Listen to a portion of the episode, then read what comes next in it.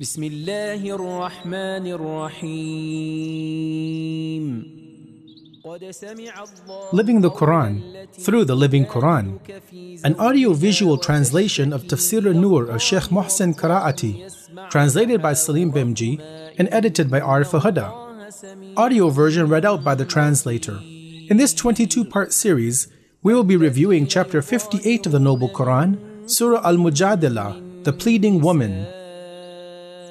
Part 4 Reconciliation Part 2 Whoever does not find means to do that, let him fast two lunar months consecutively before they, the spouses, touch each other.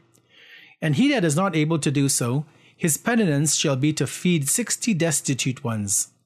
This is in order that you perfect your faith in Allah and His Messenger, so that you believe in the truth of whatever Allah has enjoined and His Messenger conveyed to you and live accordingly.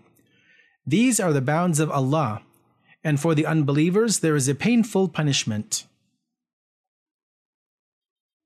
Thinking points The word hudud, the bounds, has been mentioned more than 10 times in the Quran, and a majority of these usages are in regards to the rights of the family.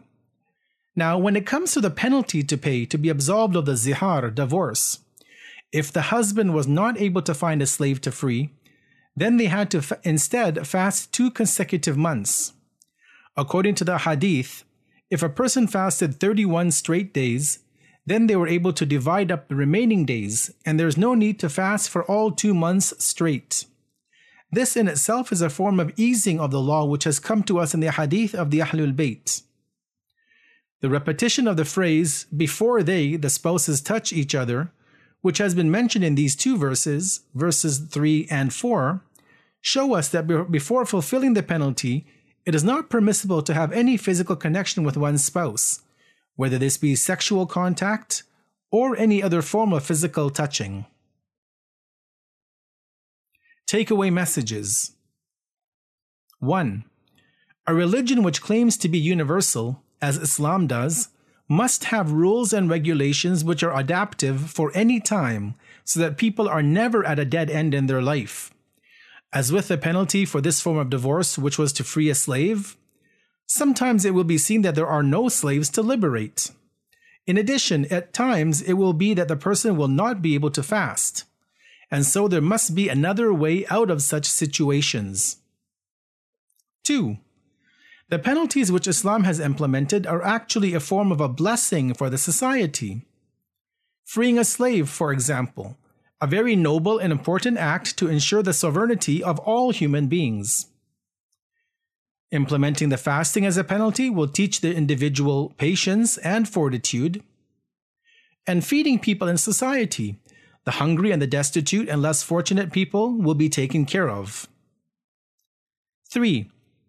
The penalties for sins need to be varied and categorized, and in addition, the time, place, and capacity of the individual must all be taken into consideration. 4. The divine rules in their totality can be lessened when needed, however, they can never be suspended. 5.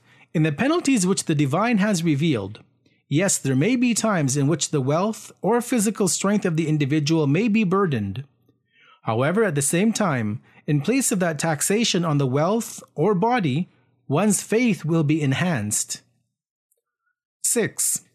The philosophy of penalties and punishments must be made clear to the masses so that the people accept them with open arms. 7. Not enforcing the limits which Allah has sent down and showing disregard for them is tantamount to disbelief. We will continue in our next session with verse number 5.